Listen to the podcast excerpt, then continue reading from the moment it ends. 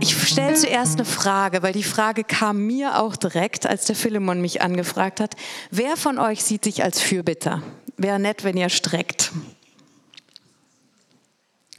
Okay. Falsch gestreckt. Es hätten alle strecken müssen.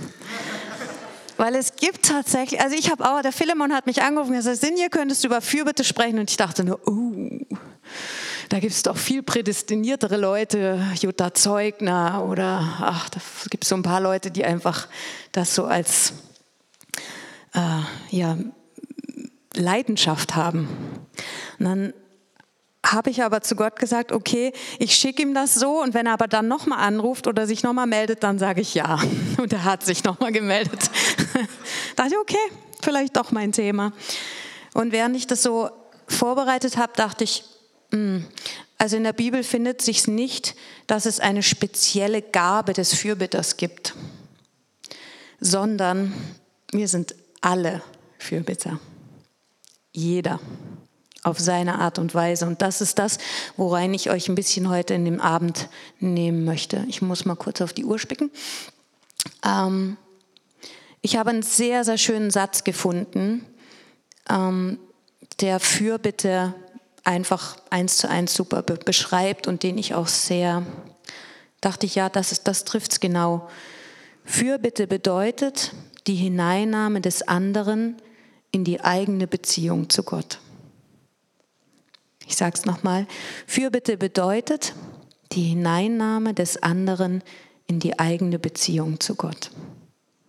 Um es ein bisschen flapsiger zu beschreiben, ich nehme den anderen oder die Situation an die Hand und bringe sie mit zu Gott. Und das finde ich, macht diesen Begriff, den wir so im Kopf haben von Fürbitte, sehr einfach und sehr greifbar und nahbar. Und in der Bibel gibt es so ein paar Stellen, Jesaja 59, 16, da heißt es, und er sah, dass kein Mann da war und erstaunte, dass kein Vermittler eintrat. Also da gab es niemand, der die Situation oder den anderen an die Hand gepackt hat und vor Gott gebracht hat. Vielleicht kennt ihr den Ausdruck in den Riss treten. Das ist ein relativ alter Ausdruck, kommt tatsächlich aus der Bibel. Hesekiel 22, Vers 30. Ich suchte unter ihnen, ob jemand eine Mauer ziehen und in die Bresche oder in den Riss vor mir treten würde, für das Land, damit ich es nicht vernichten musste. Also Gott selber erwartet von uns, dass wir in die Bresche oder in den Riss treten. Er sucht danach. Also er vernichtet nicht erst was und sagt dann ja Pech gehabt, sondern eigentlich guckt er erst, ist irgendeiner, der streckt und sagt, nee Gott, so können wir es nicht machen, wir müssen darum kämpfen. Er wartet darauf. Jesus selbst hat seine Jünger gebeten, für ihn in den Riss zu treten. Die Kerle sind einfach eingeschlafen. Das kennen wir wahrscheinlich von uns selber auch, dass wir manchmal einfach einschlafen. Oder Mose selbst hat Fürbitte für sein Volk äh, in Mose 32, Vers 14. Und er hat gebetet und es gab eine direkte Auswirkung. Da heißt es, da gereute den Herrn das Unheil. Einfach weil Mose darum gebeten hat. Also welche Kraft steckt tatsächlich in diesem etwas an die Hand nehmen und es vor Gott zu tragen. Ich selbst ähm, war drei Jahre in Lüdenscheid. Lüdenscheid selber hat einen Gebetsberg, der war damals noch relativ neu. Überhaupt diese Gebetsbewegungen waren damals noch nicht so, also die ploppten überall auf, gerade die Gebetsberge. Damals gab es keine Gebetshäuser, es gab Gebetsberge mit Häusern drauf. ähm, und ich war erst dort in der Jüngerschaftsschule und im Anschluss bin ich dann in dieses Gebetsteam.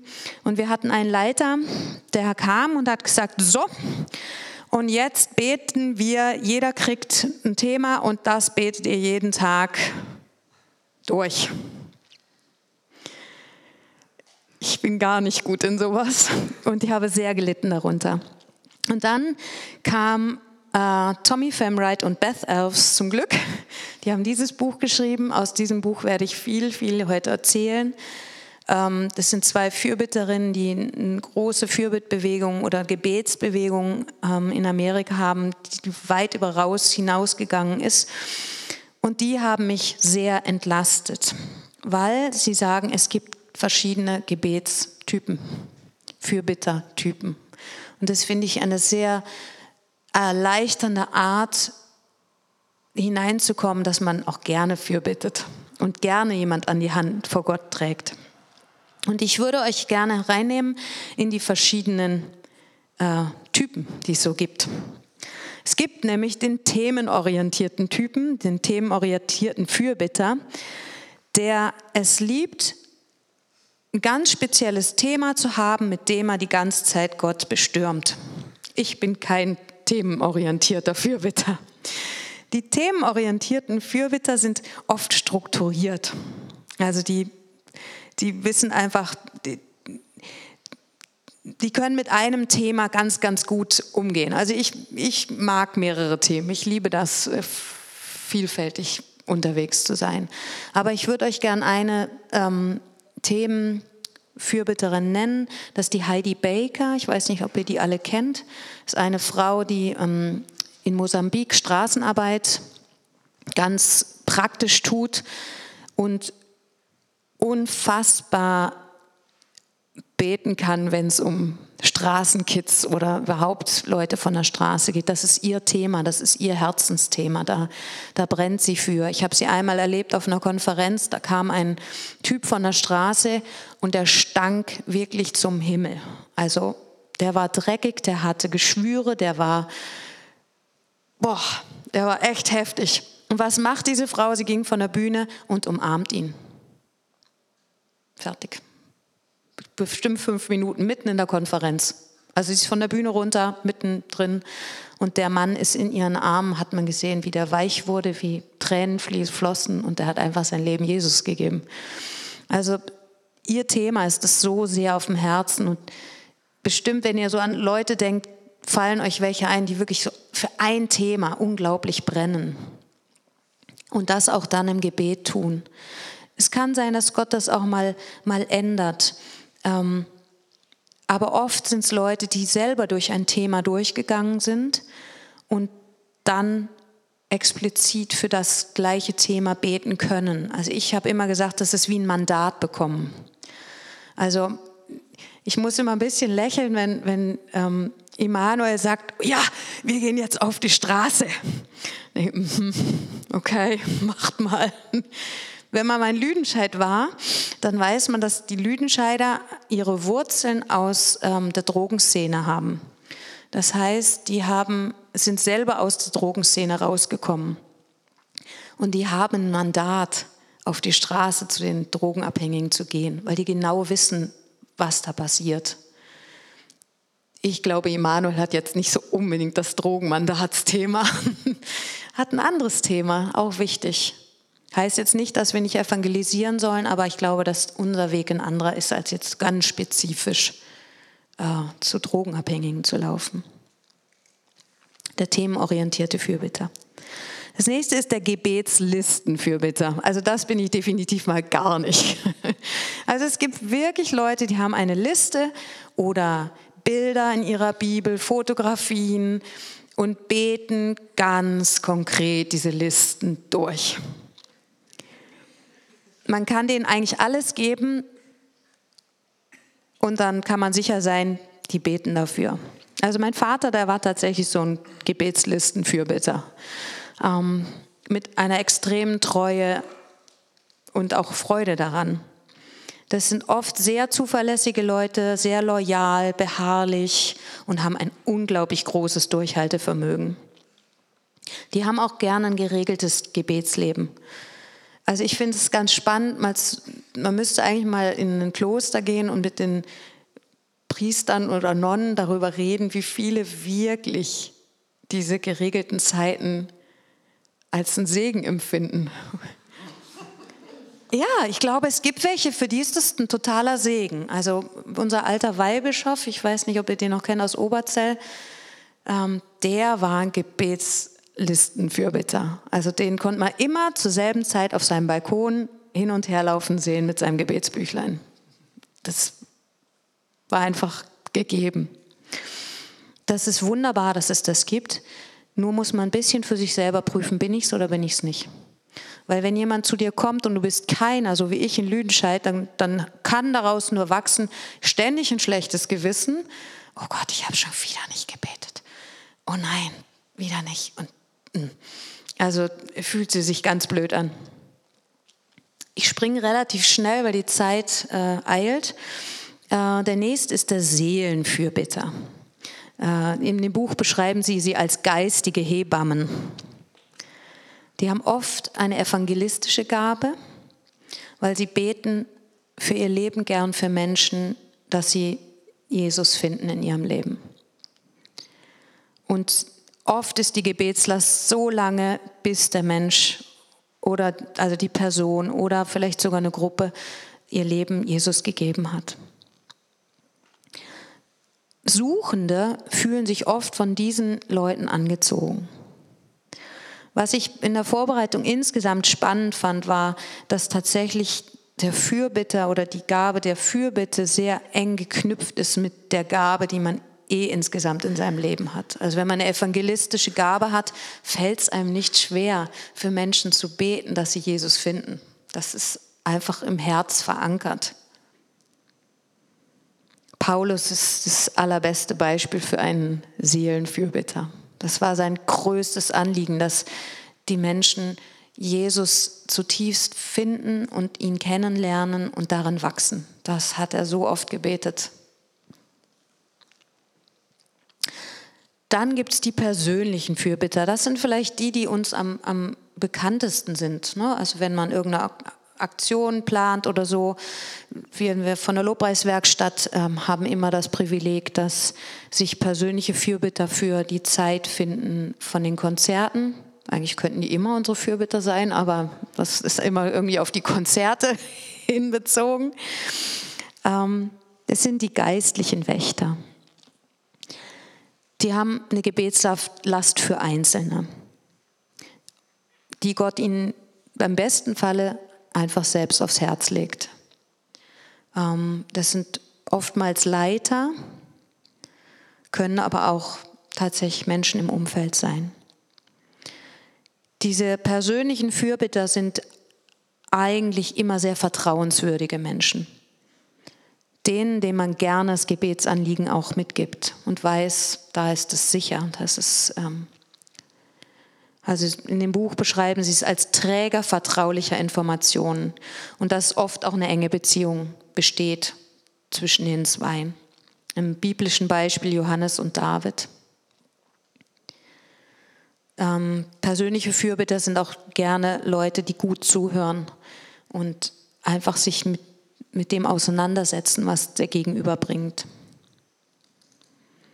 Wenn Sie für Leiter beten, ist es tatsächlich auch wichtig, diese Vertrauenswürdigkeit, weil was in dem Buch, das habe ich jetzt rausgelassen, da kommen auch immer noch die Fallstricke dieser einzelnen Gruppen. Also wen das mal interessiert, kann gerne auf mich zukommen. Ich habe sie durchgearbeitet, die Fallstricke, aber ich dachte, okay, wenn ich die auch noch bringe, dann sind wir noch bis morgen hier. Aber es ist ganz spannend, weil die persönlichen Fürbitter zum Beispiel haben die Gefahr, dass sie sich so geehrt fühlen, wenn sie für jemand anderes Wichtiges beten, dass das dann plötzlich wichtiger wird als das Gebet selbst oder diese Beziehung. Jetzt komme ich zu einem ganz, ganz spannenden Punkt, den wir, glaube ich, noch viel mehr ergreifen müssen. Das sind die finanziellen Fürbitter. Ich kenne tatsächlich nicht so viele oder vielleicht sogar schier gar niemanden, ähm, wo ich sage, wow, das ist, ah, doch vielleicht der Franz, der Franz Zeugner, das ist jemand, der mit Finanzen beten und so, das kann der ganz gut. Die haben tatsächlich eine spezielle Salbung für Finanzen, aber auch für Ressourcen und Versorgung anderer zu beten. Und ich bin auf eine extrem gute Frage gestoßen. Wenn alles Geld ohnehin Gott gehört, was möchte er eigentlich damit tun? Ähm, die Beth Elf selbst hat ganz arg Buße tun müssen, weil sie immer mit dem fertigen Budget schon zu Gott gekommen ist und gesagt hat, jetzt segnen bitte. Also der Event kostet 20.000 jetzt. Aber mal es andersrum zu stellen und zu sagen, okay Gott, was möchtest du geben für? Fand ich eine total spannende Frage. Wie viel kannst du uns geben für? Was möchtest du denn, dass wir mit diesem Geld tun? Weil es ist wirklich alles Geld gehört ihm. Das ist für mich tatsächlich auch nochmal ein anderer Blick gewesen, zu sagen, okay Gott, ich möchte tatsächlich da auch mehr für beten, dass diese Ressourcen sich loslösen für, für unsere Welt. Finanzielle Fürbitter sind oft selber sehr großzügige Menschen, also die selber einen guten Umgang mit Geld haben. Ich denke, da weiß Gott einfach, wo er es machen kann. Und ein biblisches Beispiel ist Josef, jetzt nicht nur auf Finanzen bezogen, sondern eben auf Ressourcen. Also Gott hat ihm so viel Vertrauen geschenkt, dass er diese sieben mageren Jahre vorbereiten konnte. Und ich glaube, er wusste ganz genau vom Herrn, was und wie viel braucht es, damit alle durchkommen. Wäre mal spannend zu beten für Spanien. Was braucht Spanien, damit es durch diese Dürre durchkommt? Nur so als, als Beispiel. Die Barmherzigkeitsfürbitter. Da fallen einem schon schneller Leute rein ein als Finanzfürbitter, finde ich. Da heißt es, es sind die Sanitäter im Gebet eigentlich so die Ersten, die sofort anstürmen, wenn es darum geht, für Kranke und Bedürftige zu beten. Und ich finde es interessant, hm, ich weiß nicht, ob ihr bei diesem Gemeinschaftstreffen da wart, wo es um Klaus Peter ging und dass es ihm eigentlich gerade nicht gut geht. Und unsere Leiterschaft hat einfach vergessen, für ihn zu beten. Aber nicht böse, gar nicht, sondern es einfach vergessen. Und dann ist ein so ein Barmherzigkeitsbeter sofort nach vorne und hat gesagt, wir müssen noch da beten. Hat er recht, war auch gut so. Es war überhaupt gar nicht vorwurfsvoll oder so, sondern das war einfach ein wichtiges Anliegen. Und das sind so Leute, die das einfach auf dem Herzen tragen. Die beten gerne für Heilung. Die glauben auch gerne für Heilung und die haben oft einen guten Glauben für Heilung. Und nicht nur für einzelne Personen, sondern auch für Nationen. Was bei den Barmherzigkeitsfürbittern sehr, sehr typisch ist, ist Weinen. Es war ganz interessant, dass in dem Buch stand, oft nervt das andere, wenn die dann schon wieder heulen und blären und oh, das ist, warum müssen die jetzt schon wieder heulen? Aber das ist ein ganz tiefer Ausdruck von der Verbundenheit mit Gott und auch der Identifikation. Und selbst Jesus weinte, als er Lazarus von den Toten auferweckt hat. Das könnte einem mal zum Denken geben. Ähm, und in Römer 12, Vers 15 steht, freut euch mit den Fröhlichen und weint mit den Weinenden. Also es ist eigentlich ein Auftrag und von daher sind Tränen ähm, auch etwas, was wie den geistigen Boden auf, aufweichen kann. Also wenn ihr mal übelst weinen müsst im, im Gebet, ja, was, was ist schlimm daran? Es ist, es ist gut. Die Krisenfürbitter und prophetischen Fürbitter möchte ich gern zusammenpacken. Die entsprechen mir ganz gut. da fühle ich mich sehr zu Hause. Ähm, es sind Menschen, die in allen Bereichen unterwegs sein können, also ob Heilung, Finanzen, Familie, Nationen, die sind einfach gerne überall zu Hause. Und das kann ich von mir selber bestätigen. Ich bin jemand, ich bete unglaublich gerne spontan, wenn ich, wenn ich den Eindruck habe, boah, dafür sollte ich jetzt oder für eine Person oder der kommt mir plötzlich in den Kopf oder den sehe ich plötzlich oder habe sogar einen Eindruck oder einen Traum. Ähm, ich hatte einen, einen Traum von einem befreundeten, also na befreundet, also ich habe früher in Lüdenscheid mit dem in der WG zusammen gewohnt.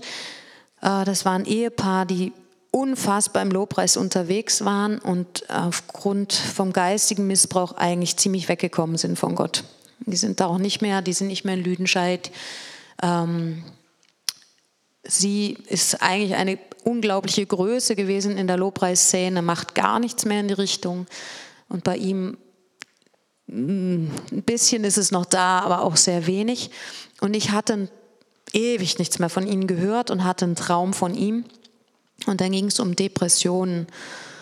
Und mich hat es nicht losgelassen und habe ich gedacht, okay, jetzt gucke ich, ob ich irgendwie die Nummer rauskriege. Und das habe ich dann auch und habe ihn angerufen und habe einfach gesagt, du, ich habe das geträumt und es ist für mich wie eine Warnung. Und dann hat er, war er total verblüfft und hat gesagt, du, das gibt es überhaupt nicht, aber das, das trifft, hat, hat zugetroffen und ähm, hat ihn ermutigt, dass Gott ihn darin trotzdem sieht. Also ich weiß nicht, was daraus geworden ist, keine Ahnung, aber ähm, das ist zum Beispiel was, was so ein Krisenfürbitter, was dem passieren kann sozusagen. Ne, dass Gott ihm einfach eine Krise oder irgendetwas zeigt und dann musst du schauen, womit gehst, wie, wie gehst du damit? Gehst du sofort zu der Person hin oder gehst du erstmal in stille Kämmerlein und betest dafür? Also es ist auch wichtig zu fragen, wenn ihr Eindrücke habt oder Träume oder plötzlich eine Krise seht, müsst ihr dann sofort aktiv werden. Das ist so ein bisschen die Gefahr des Krisen- und prophetischen Fürbitters. Oder ist es auch mal dran, erstmal einfach wirklich dafür zu beten? Also ich persönlich mache das zum Beispiel auch, wenn ich in der Stadt unterwegs bin und mir fällt jemand ganz heftig auf, dann bete ich halt kurz.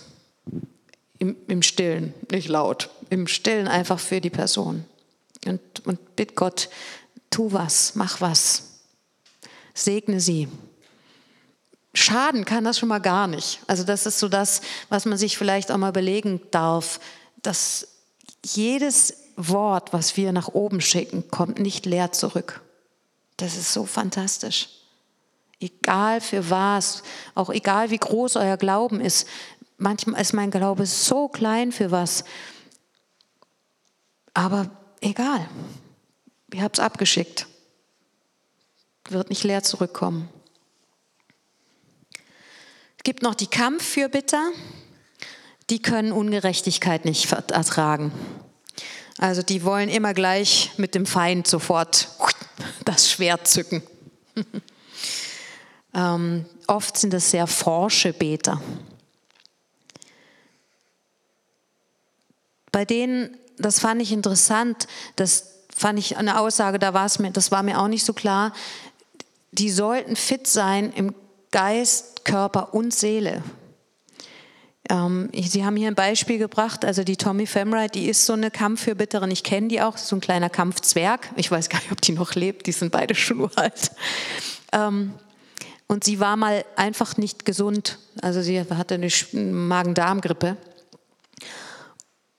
Und dann hat sie gemerkt, boah, sie, sie war überhaupt nicht fähig, diese Kampffürbitte überhaupt zu tun, hat es dann aber irgendwie versucht und es war eher eine Katastrophe als eine, als eine gute Sache, bis sie dann irgendwann es geschnallt hat und dann ihre anderen Beter gebeten hat, jetzt müsst ihr für mich beten. Es gibt die Anbetungsfürbitter. Also im Grunde genommen jeder, der Lobpreis liebt, Anbetung liebt, ist auch ein Anbetungsfürbitter. Singen und Spielen der Gebete. Das können neue Lieder entstehen. Ähm, Anbetungsfürbitter schließen einfach Herzen auf oder auch verändern Situationen. Ich möchte nochmal auf die Januartage kommen. Ähm, ich weiß nicht, wie viele von euch da waren, aber es gab einen Abend, der war echt ein bisschen kritisch. So der Nachmittag und der Abend waren etwas äh, heiß, so äh, in der Stimmung und den Emotionen der Gruppe und es hätte mit Spaltung enden können. Und ähm, das Lobpreisteam kriegte den Part zu spielen und der Franz hat ähm, Vater, mach uns eins gespielt. Und nur alleine durch dieses Lied war in der geistigen Atmosphäre einfach zu spüren, wie sich das alles wieder vereint.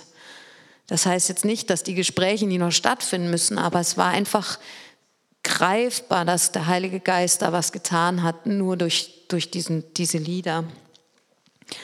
Ähm, wenn ihr die Geschichte von David anguckt, er hat so oft geistig ähm, Beruhigung gebracht durch das, was er gespielt hat auf seiner Gitarre, äh, auf seiner Harfe, auf seinem Seiteninstrument. So, jetzt. ähm,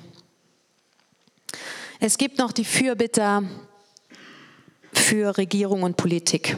Da fällt mir sofort jemand ein. Also wenn ihr mal überlegt, wer, wenn wir Fürbitte machen in, ähm, im Gemeinschaftstreffen, dann gibt es immer einen, der betet für die Politiker. ha? Carsten, yay, genau. Der Carsten ist tatsächlich, glaube ich, ein Regierungs- und Politikfürbitter. Aber wie gut, ne? Es ist mal interessant, dass es, dass es das gibt. Und das ist einfach das Thema, was auf seinem Herzen brennt. Die beten für ihr Leben gern für die Verantwortlichen des Landes. Ähm, es gibt auch das noch für, speziell für Volksgruppen, für Israel. Ähm, das ist zum Beispiel was, das hat mich immer wieder, habe ich mich gefragt, boah, also ich kann schon mal für Israel beten, mache ich auch, aber dass das so in mir brennt, tut es nicht. Aber es ist okay. Und das, das finde ich das Schöne. Es, man muss nicht verdammt werden, wenn man nicht dafür brennt, für Israel zu beten. Oder für Volksgruppen oder Politiker oder, oder, oder. Wichtig ist, dass wir uns einfach als, als das sehen, ähm, als das, was Gott mit uns vorhat. Und ihr seid in jeder Situation, in jeglicher Sekunde, wo ihr wacht und sogar schlaft, seid ihr Fürbitter. Das hilft vielleicht auch ein bisschen mal rauszukommen aus unserer Konsumhaltung. Also wenn ich mich so sehe, dass ich weiß, vielleicht bin ich jetzt tatsächlich in der Situation, wo ich gerade stehe, diejenige, die Gott haben will, dass ich in den Riss für etwas trete, dann ist das einfach ein Job. Und dafür sind wir gemacht.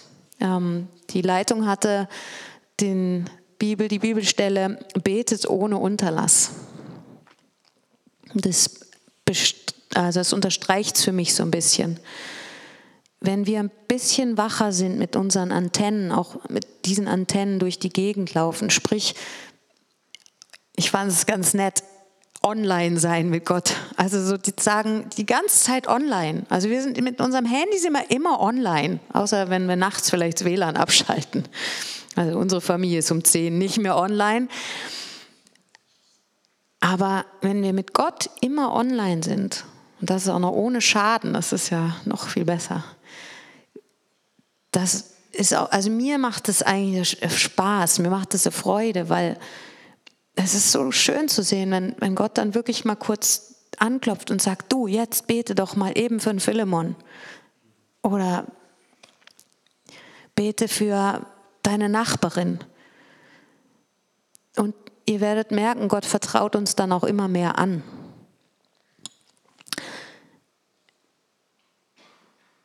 Ja, ich habe noch, ich würde euch gerne eine spannende Geschichte noch vorlesen. Ähm, habt, habt ihr den Nerv noch?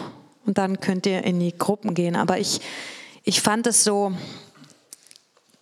das ist eine sehr krasse Geschichte, aber ich habe sie auch meinen Kindern vorgelesen, weil ich dachte, wow, das ist, das ist wirklich erstens mega spannend und uns auch, auch noch mal ein bisschen herausfordernd, weil ich glaube, die allerwenigsten von uns haben sowas schon mal erlebt. Ich kroch mitten in der Nacht aus meinem Bett, um einen Schluck Wasser zu trinken, als ich auf einmal das Bild meines Cousins vor Augen hatte, den ich zehn Jahre lang nicht gesehen hatte. Plötzlich fiel ich auf die Knie und fing zum Herrn an zu schreien. Herr, lass Mike sich nicht bewegen. Halt ihn fest, bitte, Herr. Er darf sich nicht bewegen. Halt ihn, Herr. Halt ihn, halt ihn fest. Aber ich erinnere mich noch genau, dass ich, obwohl ich mit meinen Worten für Mike flehte, gleichzeitig dachte, das ist doch lächerlich. Weshalb bete ich denn so? Dann versiegten die Worte und ich konnte kein weiteres mehr hervorbringen. Also stand ich auf, trank ein Glas Wasser, ging zurück ins Schlafzimmer. Wieder fiel ich zu Boden und begann mit einem Gefühl großer Dringlichkeit zum Herrn zu schreien, Gott, lass ihn sich nicht bewegen, er darf sich nicht bewegen, halt still, halt still. Wieder kamen die Worte zu einem abrupten Ende. Diesmal dachte ich, Oh nein, das muss irgendwie ein Albtraum sein. Ich hatte keinen anderen inneren Eindruck, als nur zu beten. Also stand ich auf und begann zu beten. Dabei fragte ich mich, was um alles in der Welt hier los war. Wieder ging ich nur ein paar Schritte aufs Schlafzimmer zu, als ich erneut zu Boden fiel. Nur dass ich diesmal aus Leibeskräften schrie, zieh ihn hoch, Herr, er muss weg da, lauf, Mike, Herr, hilf ihm zu rennen, lauf, lauf. Nach einigen Minuten kam Ruhe über mich und ich kehrte für den Rest der Nacht in mein Bett zurück. Tags darauf rief ich meine Tante an, da sie mir vielleicht dabei helfen konnte, die Hintergründe meines seltsamen Schreie der vorangegangenen Nacht aufzudecken. Sie teilte mir mit, dass Mike in Vietnam war. Aber das Ganze ergab für mich immer noch keinen Sinn. Einen Monat später rief mich meine Tante erneut an, um mir einen Brief vorzulesen, den sie erhalten hatte. Der Brief berichtete davon, dass Mike, der als Pilot diente, abgeschossen worden war und in einem Baum landete.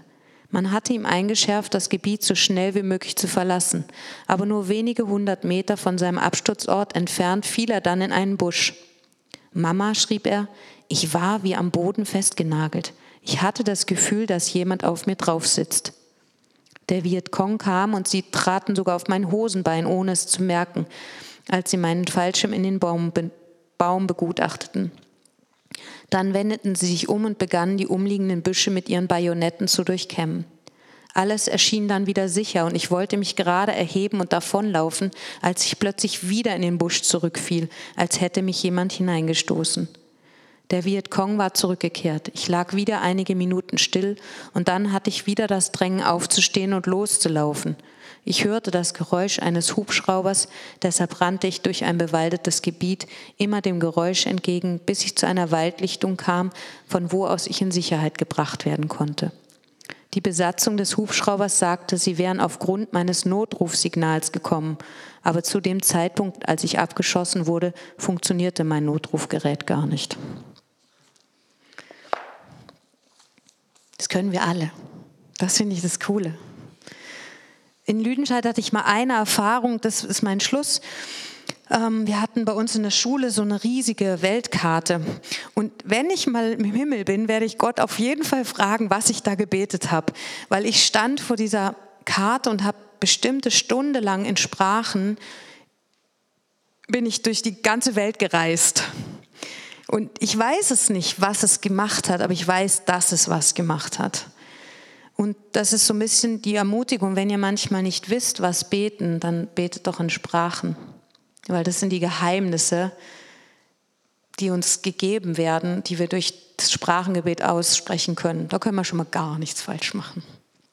Also wenn ich mir unsicher bin oder einfach denke, wow, ich will beten, aber weiß jetzt nicht so genau wie oder was, dann doch einfach es in Sprachen tun. Wir möchten euch jetzt einladen, in diese äh, Kleingruppen zu gehen. Ich habe mir ein paar Fragen überlegt. Ich hoffe, die passen für euch, sonst müsst ihr sie ein bisschen abwandeln. Ich sage sie euch jetzt schon mal, aber ich glaube, es gibt sie nachher auch auf. Ah ja, guck mal, es gibt sie auf Folie. Hast du schon mal eine besondere Salbung im Gebet wahrgenommen? Sprich Barmherzigkeit, Finanzen, was auch immer wo es dir wirklich einfach gefallen ist zu beten? Wenn ja, wo bzw. welche? Wo fühlst du dich beim Beten eingehängt und wo zieht es dich hin? Das finde ich tatsächlich eine sehr wichtige Frage, weil es gilt, geht darum,